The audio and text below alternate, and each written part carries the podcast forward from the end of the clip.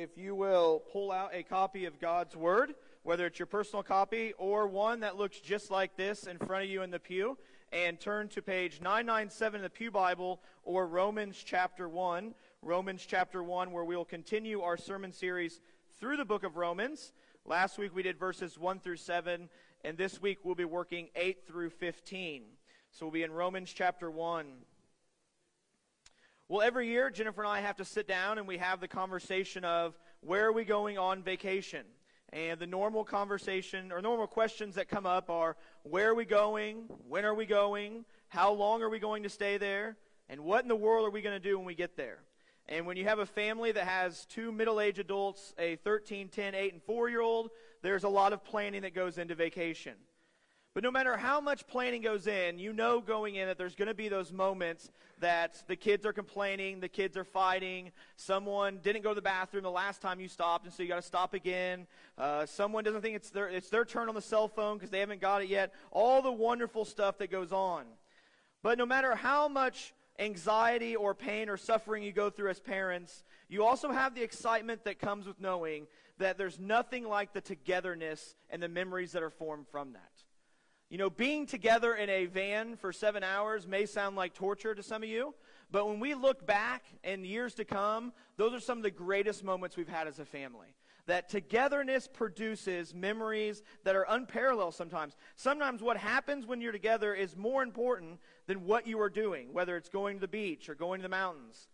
We see the same thing when it comes to mission trips. You know, when you're planning a mission trip, it's where are we going to go? How long are we going to be there? Who in the church is going to go? How much is it going to cost? What are we going to do when we get there? It's the same questions, but what we're going to learn today out of the book of Romans is it shares a principle with vacations. That the togetherness is just as important as the mission in which you are going for. The relationship between the missionaries and the host church, these people coming together in the name of Jesus, the fruit that comes from our togetherness is just as sweet as the mission we accomplish together. And that's what we're going to see in the book of Romans today. Paul's going to say, Look, I want to come to Rome. I want to see you. I want to do ministry with you. Uh, here's what I want to do I want to preach the gospel. I want to have fruitful ministry. And he's also going to say this I want to have mutual encouragement. And the phrase that came to me throughout the week as I prepared is we are together for mission, and then our togetherness leads to maturity. We're together on mission. When we go to Hosea for Good News Club, all 13 of us lock arms and we like, we will survive the next hour and a half. All right? When we start Vacation Bible School that Sunday night when all the kids show up, all 42 of us are in the fellowship hall locking arms saying, we will make it the next five days. We are together on mission. But let us not forget that our togetherness also bears fruit too. Just being with each other and encouraging each other. We went to a Getty's concert as a church probably about a month or two ago. There was 15 of us that loaded into the, the shuttle we rented from the association. You know, the concert was great, but the ride there and the ride home was just as sweet. And so, what we're going to learn today from the Bible is that we are together on mission, and then our together, togetherness is just as sweet. If I do my job well today, we're going to see that churches should be praying and encouraging one another. We should be praying and encouraging us in this room while we work together to preach the gospel to everyone. And we're going to see this out of Romans chapter 1, verses 8 through 15. Let's just start in verse 8. It's a standalone verse. You notice on your bulletin, proportionately, this is going to be a small sliver of the sermon, uh, but I want to cover verse 8 rather than skipping it. I want to cover verse 8 because it's an important reminder about our prayer life. Paul says in verse 8, First, I thank my God through Jesus Christ for all of you. Now, that you, take your finger back up to verse 7, he's writing to all who are in Rome, who are loved by God and called saints. So, this you is all Roman Christians. I give thanks to my God through Jesus Christ for all of the Roman Christians. And why is he thanking God for them? Because the news of your faith is being reported in all of the world. This is normal for Paul to have a thanksgiving prayer. You see it in a lot of his 13 letters. Paul introduces himself, Paul says who he's writing the letter to, and then he'll have some kind of thanksgiving prayer. This is a very short one. It's one verse. And to real, be honest with you, there's not tons to unpack from this unless I'm Captain Obvious today. What is Paul doing? He's thanking God. And he's thanking God that the gospel has reached Rome and the good news of God is changing lives daily. That people are being converted, that people are being changed. People are going from dark to light, from dead to life. They are being radically uh, transformed through the preaching of the gospel. And he is thankful to God because of that. And even says the news of this is being reported in all of the world.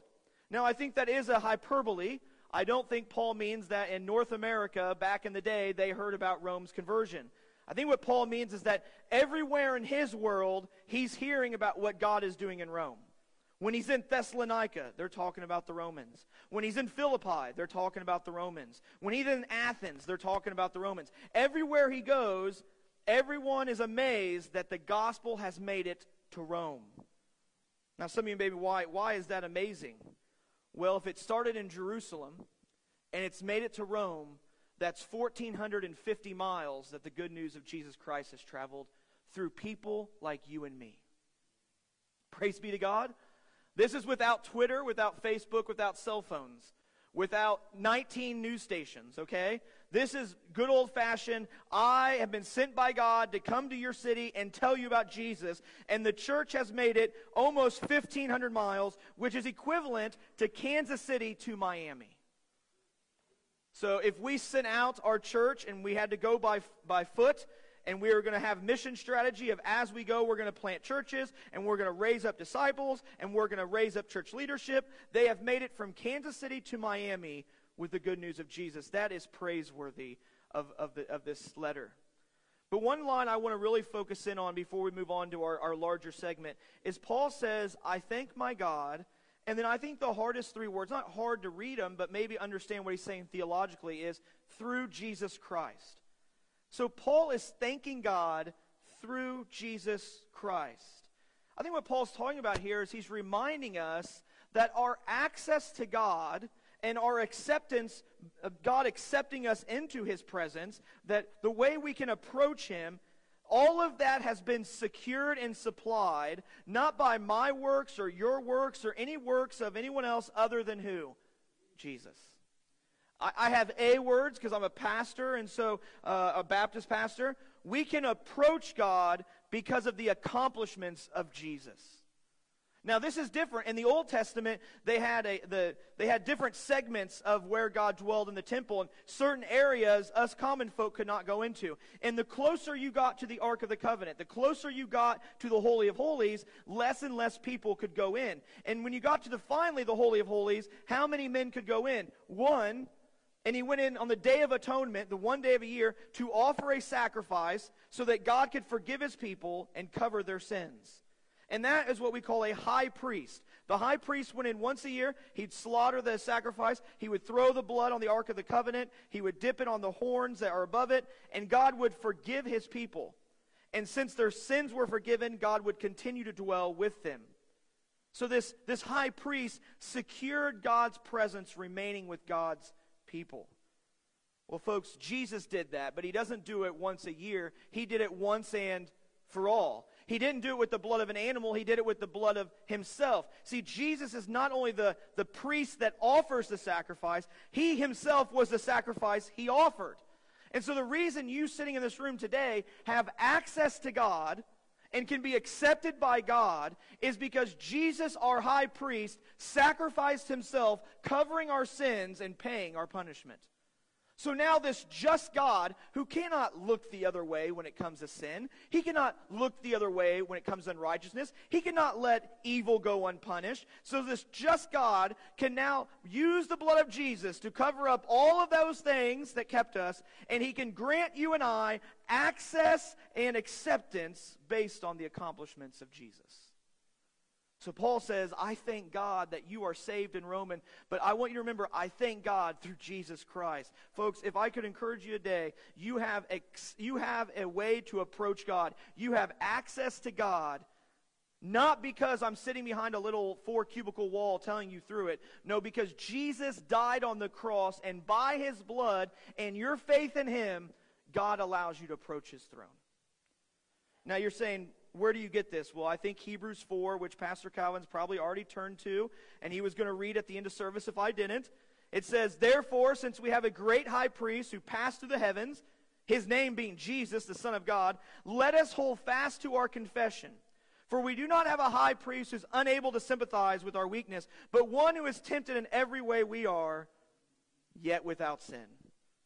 So, Journey Baptist Church and visitors, therefore, listen up, therefore, let us approach the throne of grace with boldness so that we may receive mercy and find grace to help us in our time of need. Everyone in this room has a need today. Some of you, that need may be salvation. Some of that may be forgiveness or strength or courage or peace. Some of you may be dealing with anxiety and you need contentment and to relax your mind and to put your trust in God's plan. But all of us have a need, but we also have access to a God that can help us. Praise be to Jesus that whatever prayer you need to pray today, you can approach the throne of God with that prayer because Jesus Christ accomplished what he did. Let us not skip verse 8 and read over the fact that every time we pray, every time we bring a request to God, every time we thank God, every time that we, we praise God, every time that we bring our supplications to God or confess our sin, that access that you have to that God was paid for by the fully God and fully man, Jesus Christ, our Lord and Savior. So we need to be praying to God in our times of needs and taking advantage of the access Jesus has given us. For the remaining part of the sermon, I want to work through verses 9 through 15. Now, the nice thing for me is these lay out very nice. This was a very easy sermon to structure. We're going to see that Paul says his content of his prayer, and then Paul's going to say why he wants to come and what he's going to do when he gets there. Notice what Paul says in verse 9. He says, God is my witness. So he just told him that he's been praying. I pray constantly thanking God for you. I'm mentioning you in my prayers. And God is my witness that I constantly mis- mention you. Don't read the little in between there. God is my witness, and then skip down to the that. God is my witness that I constantly mention you. And the question we have to ask ourselves is what is Paul praying when he's praying about the Romans and God? What is he praying about? What is his desire that he is bringing to God in terms of the Romans? Because he says the Romans are in his prayers constantly. And he's not making the statement, uh, you know, sometimes pastors will make very spiritual statements to make themselves sound spiritual, okay? And they say it, but they may not be being truthful. All right, well, Paul is not wanting you to think that this is just pastor lingo. Like, I've been praying for you. Or you'll see someone in the hallway, they say, I had a rough week, and what do we have a tendency to say? All, yeah, I'll pray for you. And listen, I expect nine times out of ten we do pray for them, but every once in a while we say it and we really don't do it. Look who God, Paul calls as his witness here.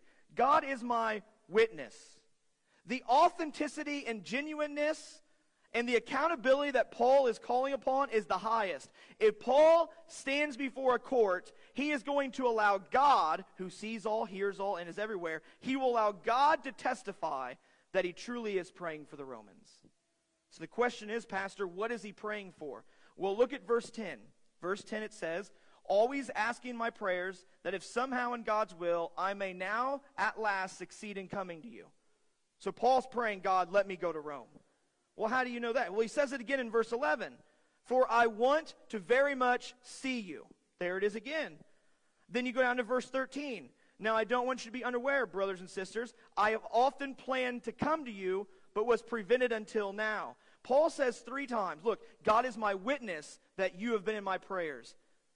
Because I want to see you. I want to visit you. I want to come to you. I want to come to Rome and be with you. And so then the question becomes, and where we're really going to drill down, is why does Paul want to go to Rome?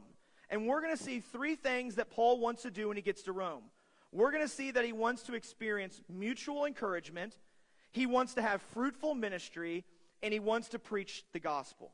And I think what we can glean from this is if Paul is planning what he wants to do on mission, and all of us as Christians are called to live on mission, then what Paul plans to do when he's on a mission trip, me and you should plan to do as we live on mission, if that makes sense. So we're going to glean of Paul's desires of what he wants to do in Rome is what we should desire to do right here in Journey Baptist Church in, in Buchanan County in the state of Missouri and all around. So let's look at these three things Paul wants to do. We know he wants to go to Rome. He's praying about it. God is his witness. And now the first thing he wants to do, we see it in verse 11.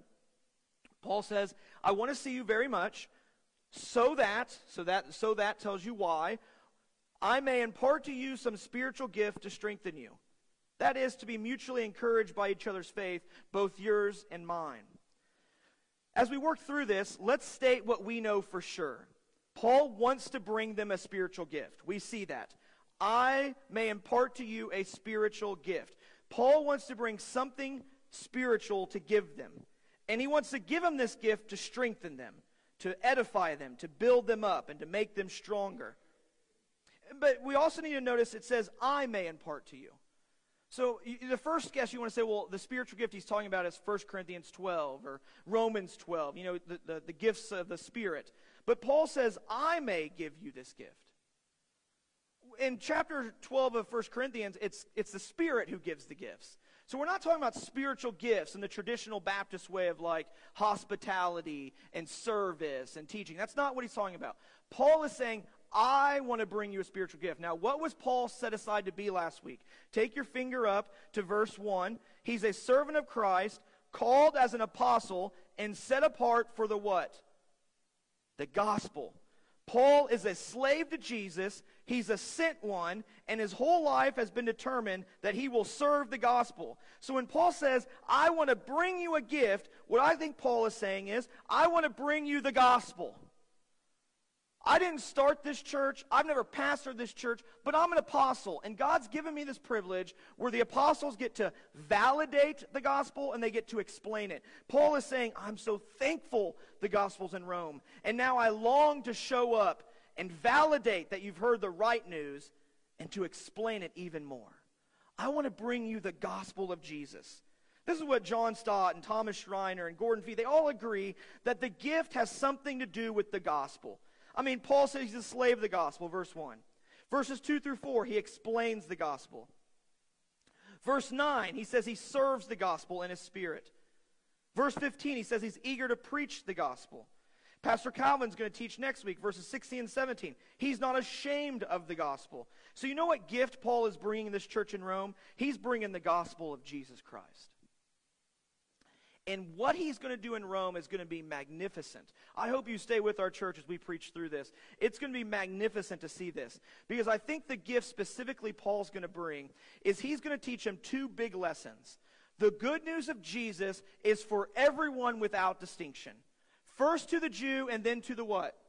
So no one is disqualified from the gospel of Jesus. Isn't that good news? The invitation is to everyone. Then the second lesson he's going to teach them is this that through the gospel, everyone is reconciled to themselves. So not only is everyone invited into the kingdom, but once you're in the kingdom, we are all one body. We have one citizenship. We have one Lord. We have one baptism. We have one Savior. We are one in Christ. And if you've read Romans, you know he's going to get there. He's going to say, Jew, you don't have an advantage the Gentile doesn't have. We are all in Christ. And so I think the gift he is bringing the Romans is this. He's bringing the fact of, yay, we can invite everyone to this good news. And once everyone is invited, they're all equal in the church of Jesus Christ. Just because one was born a Jew and one was born a Gentile, one was born rich and one was born poor, one is a Greek speaking wise man and one is a barbarian who cannot speak Greek language, they're all still equal in the body of what? Christ. That's what he says here in verse 14. He says, What? I'm obligated to both the Greeks and the barbarians, those who can speak the language and those who just babble on. And I'm obligated to the wise and the foolish. What Paul is bringing, the gift that Paul is bringing to Rome, is that the gospel is for everyone and everyone is equal in the gospel. And then he says, he catches himself right here at the end of verse, uh, the end of verse 11. Notice in verse 12, he says, that is. Remember, Paul didn't start this church, he didn't pastor this church, so he doesn't want to come off arrogant. I mean, how arrogant does it sound? I'm an apostle, slave of Jesus Christ. I've been set apart. Here's my gospel, and I'm coming to you to teach you the right gospel. It sounds very arrogant, very high church, very, I'm already above you. And his whole goal is remind him we're all equal where? So he catches himself and he says, Well, that is, that is, not that I'm not the only one that'll be giving blessings. That is, you will also encourage me. Notice in verse 12, he balances out the scale. I'm bringing you a gift. Oh, and that is, you also will encourage me. Each of our faiths will be encouraged by this visit. You have something to offer me, and I have something to offer you. And folks, if you're looking for a definition of a local church, that's a great one to start with. Why do you go to church? Because I have something to offer my brother and sister in Jesus, and they have something to offer me. Church on a horizontal level, let's get away from obviously we exist for the glory of God. I understand that. But on a horizontal level, why do you need to go to church? Why can't you just sit in your house and listen to the best preacher on the radio, the best preacher on the internet? Why can you not just be a Christian in your house? Is this who are you mutually um, experiencing the love of Christ with? Whose faith are you going to encourage when it's you, your remote, and your recliner? And who's encouraging you? Listen, Thursday night, me and Jennifer had a rough day Thursday. I had two men, Adam and Calvin, that had to listen to me complain for three and a half hours Thursday night. And every time I sent a message, I thought, they're not going to send one back. But by golly, what happened? They sent one back, and I argued more with them. And they just kept encouraging me. But if it was just me, my remote, and my TV, I would never have that. Folks, even Paul says, the great apostle Paul says this there's something the church has that can benefit my soul. None of us are great enough or strong enough or wise enough to eliminate the need of a local church in your life. You know, when you play Little League sports, yes, it is about winning. But it's also about being a good what? Yeah, good teammate, really, is what I was looking for, but sportsman's good too. Your job, it, it, when you have a job, it really is about doing what your employer tells you to do, but they also want you to be a good what? Coworker. Going to school, you need to make good grades, but it's also about being a good classmate. Helping out at the Parent Teacher Association at Pickett Elementary is not just about sorting fundraisers, even though we love doing that. It's also about just being another kind citizen who cares about our community.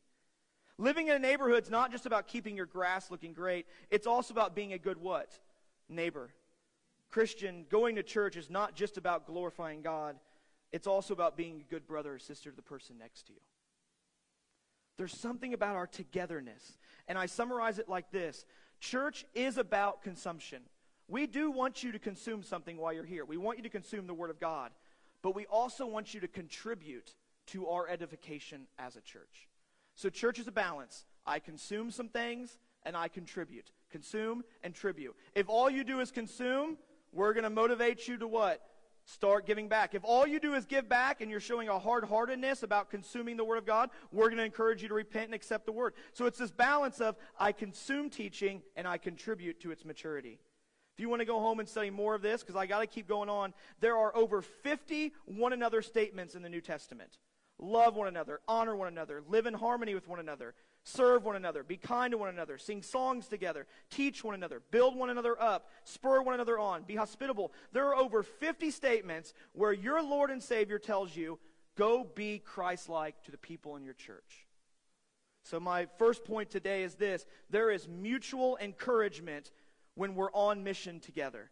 Paul is saying, I look forward to doing great things in Rome. But one thing that will happen, not only the mission we're going to do, but our togetherness is going to encourage one another.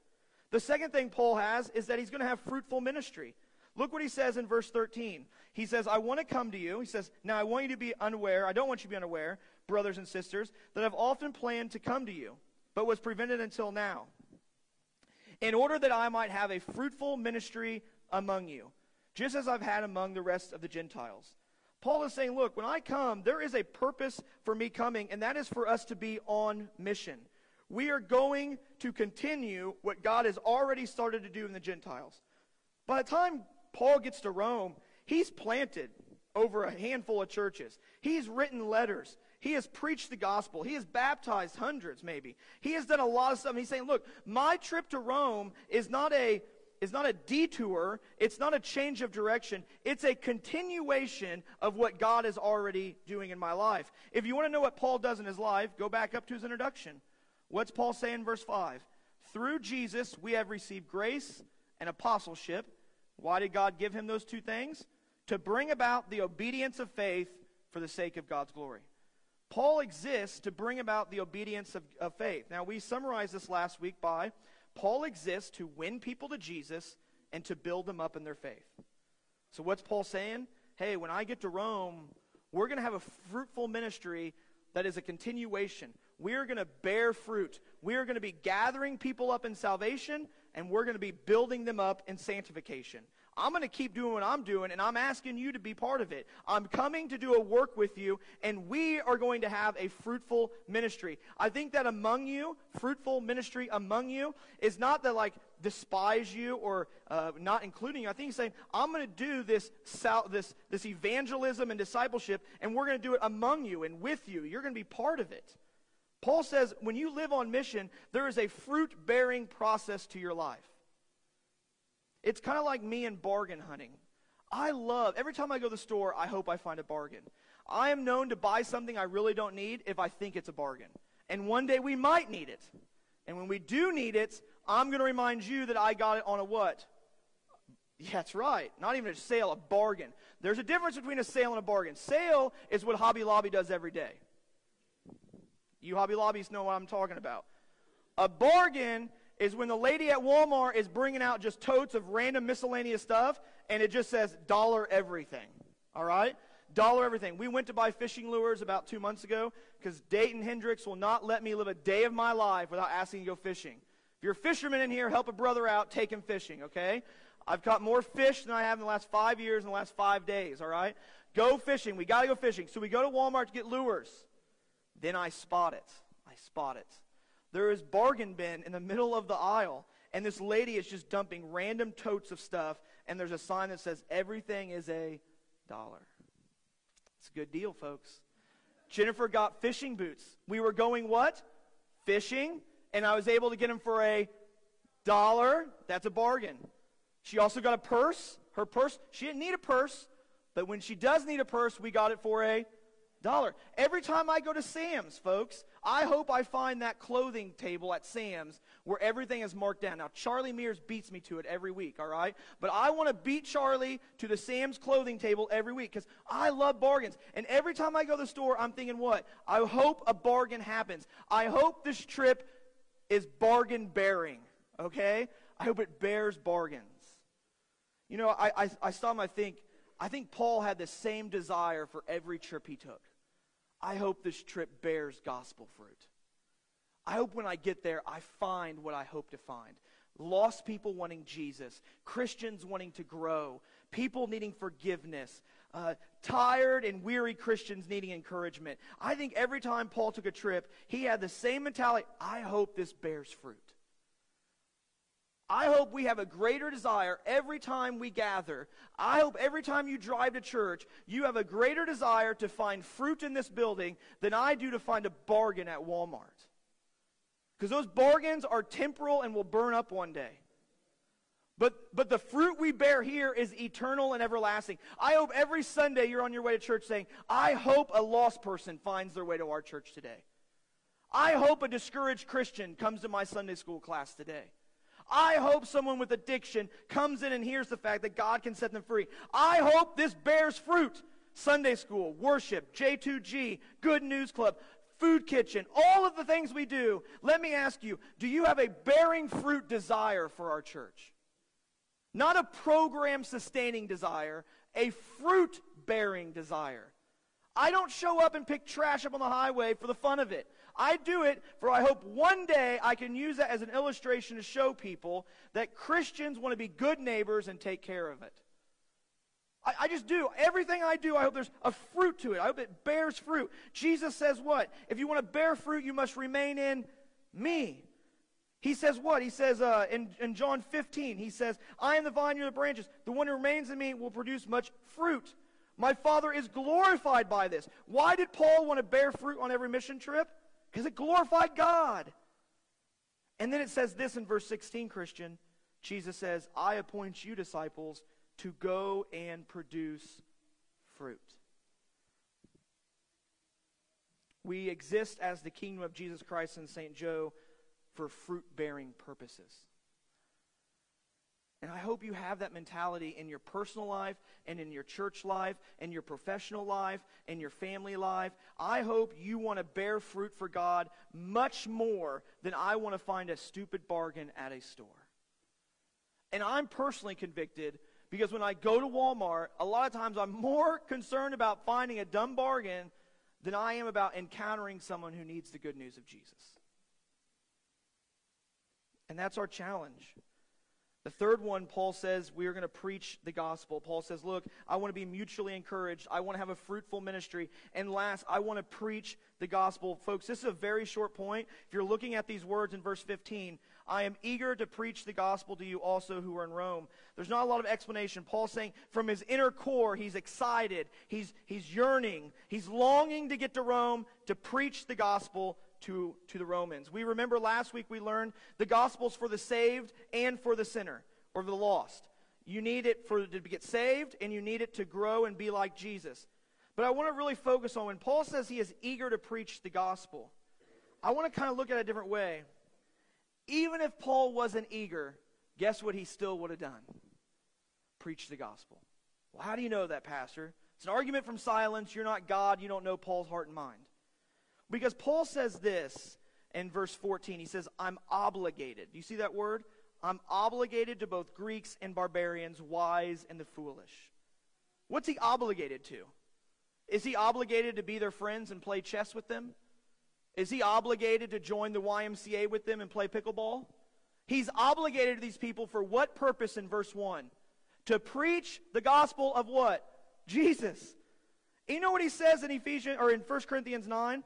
For if I preach the gospel, I have no reason to boast, because I am compelled to preach. Woe to me if I do not preach the gospel. For if I do this willingly, I have a reward. Now listen, here's where I get my idea that even if he wasn't eager, he would have. But if unwillingly I preach the gospel, then I am entrusted with a commission.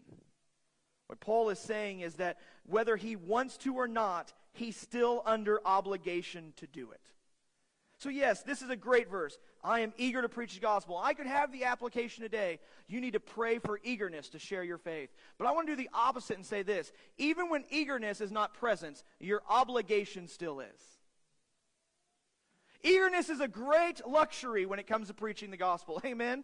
There's moments where you're like, I want to go preach the gospel. It is a luxury when you like doing it, but it's always an obligation while we exist.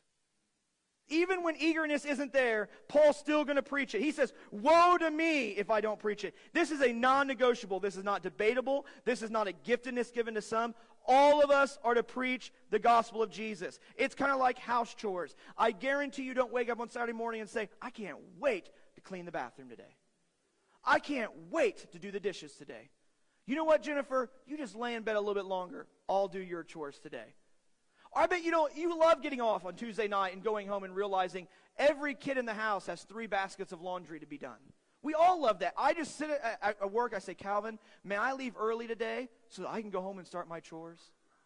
Really, it's Calvin, are you sure we don't need to have coffee and pray tonight so I don't have to do my chores? None of us have that. But why do you do it? Because chores are what? An obligation. They're an obligation. Whether you like it or not, you got to clean those dishes. Whether you like it or not, you got to take the trash out. Whether you like it or not, you got to do this. And folks, we need to add preaching to that list.